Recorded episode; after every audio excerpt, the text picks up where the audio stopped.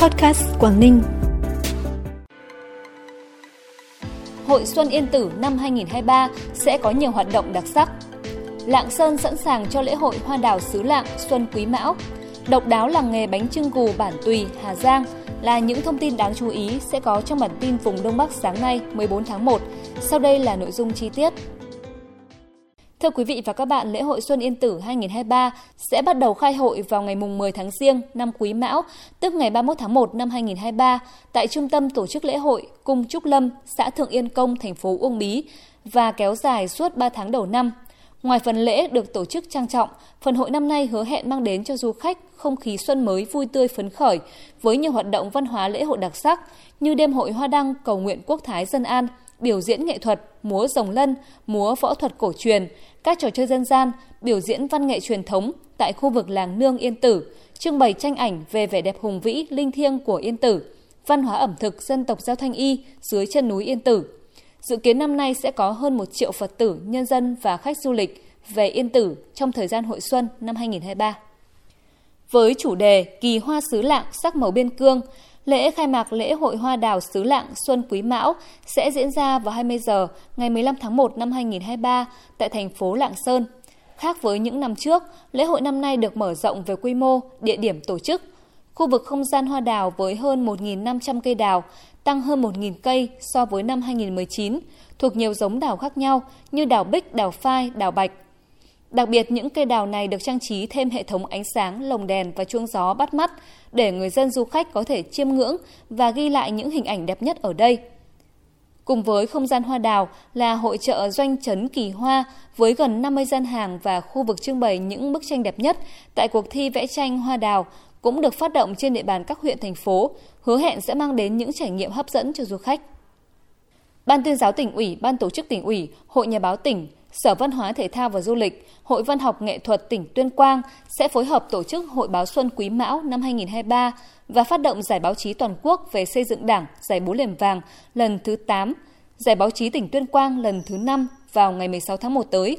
Theo đó, Hội báo Xuân Quý Mão 2023 sẽ gồm các hoạt động trưng bày, giới thiệu báo số Tết, số xuân của các cơ quan báo chí trong tỉnh, báo chí trung ương và các tỉnh bạn – bản tin, đặc san, tập san số Tết, số Xuân của một số cơ quan đơn vị trong tỉnh, đồng thời tổ chức trưng bày giới thiệu ấn phẩm sách tiêu biểu năm 2022 của Trung ương và của tỉnh, triển lãm ảnh với chủ đề Khát vọng tuyên quang.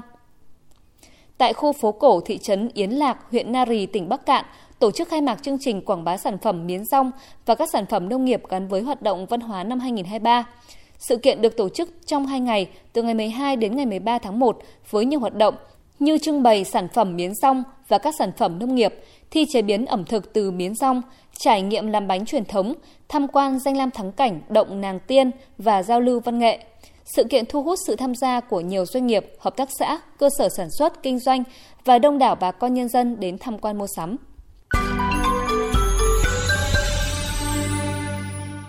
Bản tin tiếp tục với những thông tin đáng chú ý khác. Những ngày này, người dân làng Thủy Trầm, xã Tuy Lộc, huyện Cẩm Khê, tỉnh Phú Thọ luôn tay thu hoạch cá, phục vụ ngày Tết ông Công ông Táo 23 tháng Chạp. Nghề ươm nuôi cá chép đỏ ở làng Thủy Trầm bắt đầu từ những năm 1960 và phát triển cho đến ngày nay. Năm 2011, Ủy ban Nhân dân tỉnh Phú Thọ đã công nhận làng nghề cá chép đỏ Thủy Trầm và đầu tư cơ sở vật chất phát triển làng nghề. Hiện nay xã Tuy Lộc có hơn 30 hecta nuôi cá chép đỏ của 250 hộ dân, tạo việc làm cho trên 1.140 người. Thông thường cá giống sẽ được nuôi từ tháng 6, chăm sóc đến khi cá thu hoạch có kích cỡ khoảng 3 ngón tay là vừa đẹp. Cá ở đây có kích cỡ vừa phải, khỏe, màu đỏ tươi hoặc vàng, vây nhọn, vẩy ánh đẹp, có dâu hai bên nên được thị trường khắp nơi ưa chuộng. Cá chép đỏ thủy trầm đã trở thành thương hiệu nổi tiếng khắp cả nước, thậm chí được bán sang Trung Quốc. Bánh trưng gù là một loại bánh truyền thống mang đậm nét bản sắc từ rất lâu đời của dân tộc Tày nói chung và người Tày thôn Bản Tùy, xã Ngọc Đường, thành phố Hà Giang nói riêng. Bánh không to và vuông như bánh trưng ở dưới xuôi mà nhỏ gọn để vừa trong lòng bàn tay. Với màu xanh của lá giềng, màu tím của gạo cẩm, mỗi chiếc bánh ra lò là cả một quá trình chọn lựa nguyên liệu kỹ càng, cẩn thận, phải toàn tâm toàn ý mới có thể làm ra một chiếc bánh ngon – để tạo màu cho bánh, người thợ phải thu gom lá giềng từ khắp nơi. Sau khi rửa sạch, lá giềng được xay vắt lấy nước để nhuộm gạo. Thịt lợn làm nhân bánh phải là loại nạc mông, vai và mỡ khổ, được chuyển thẳng từ lò mổ tới xưởng bánh vào sáng sớm. Gạo nếp là gạo khum được đặt mua ở Bắc Mê cùng với các nguyên liệu khác như hạt tiêu, đỗ, lá rong. Bình quân mỗi hộ gia đình làm nghề gói bánh trưng cù một năm bán ra thị trường với số lượng khoảng 30.000 đến 50.000 chiếc. Thị trường tiêu thụ sản phẩm bánh trưng thôn Bản Tùy hiện nay khá ổn định, chủ yếu là khách trong nước ở cả ba miền Bắc Trung Nam. Ngoài ra còn bán cho khách hàng ở nước ngoài như Hàn Quốc, Úc, Hồng Kông. Thời điểm này, nông dân nhiều địa phương trong tỉnh Bắc Giang, đặc biệt là huyện Lục Ngạn, đang thu hoạch táo, phục vụ nhu cầu dịp Tết Nguyên đán Xuân Quý Mão. Năm nay táo được chăm sóc tốt nên chất lượng giá bán đều tăng so với năm trước. Toàn tỉnh Bắc Giang hiện có hơn 1,2 nghìn hecta táo các loại, trong đó huyện Lục Ngạn chiếm hơn 700 hecta, còn lại là các huyện Sơn Động, Lục Nam, Lạng Giang. Các diện tích táo của Bắc Giang nhất là ở Lục Ngạn cơ bản được chăm sóc theo tiêu chuẩn Việt Gáp nên mã đẹp, ngọt, giòn, được thương nhân khắp nơi về thu mua. Hiện tại nhiều hợp tác xã tại Lục Ngạn, Sơn Động đã xây dựng nhiều vùng trồng táo Việt Gáp, đồng thời thiết kế nhãn mác bao bì quảng bá sản phẩm, hướng tới đưa táo trở thành sản phẩm ô cốp của địa phương.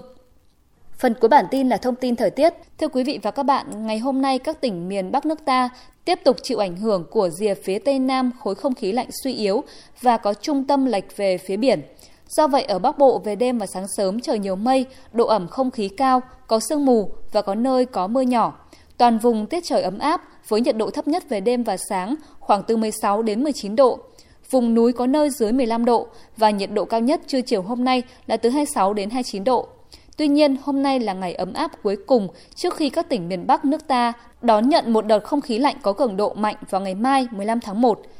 Nhiệt độ toàn khu vực nhanh chóng giảm xuống và rét đậm rét hại có thể xảy ra từ ngày 16, tức ngày 25 Tết. Thông tin vừa rồi đã khép lại bản tin của chúng tôi ngày hôm nay. Cảm ơn quý vị và các bạn đã quan tâm lắng nghe. Xin kính chào tạm biệt và hẹn gặp lại.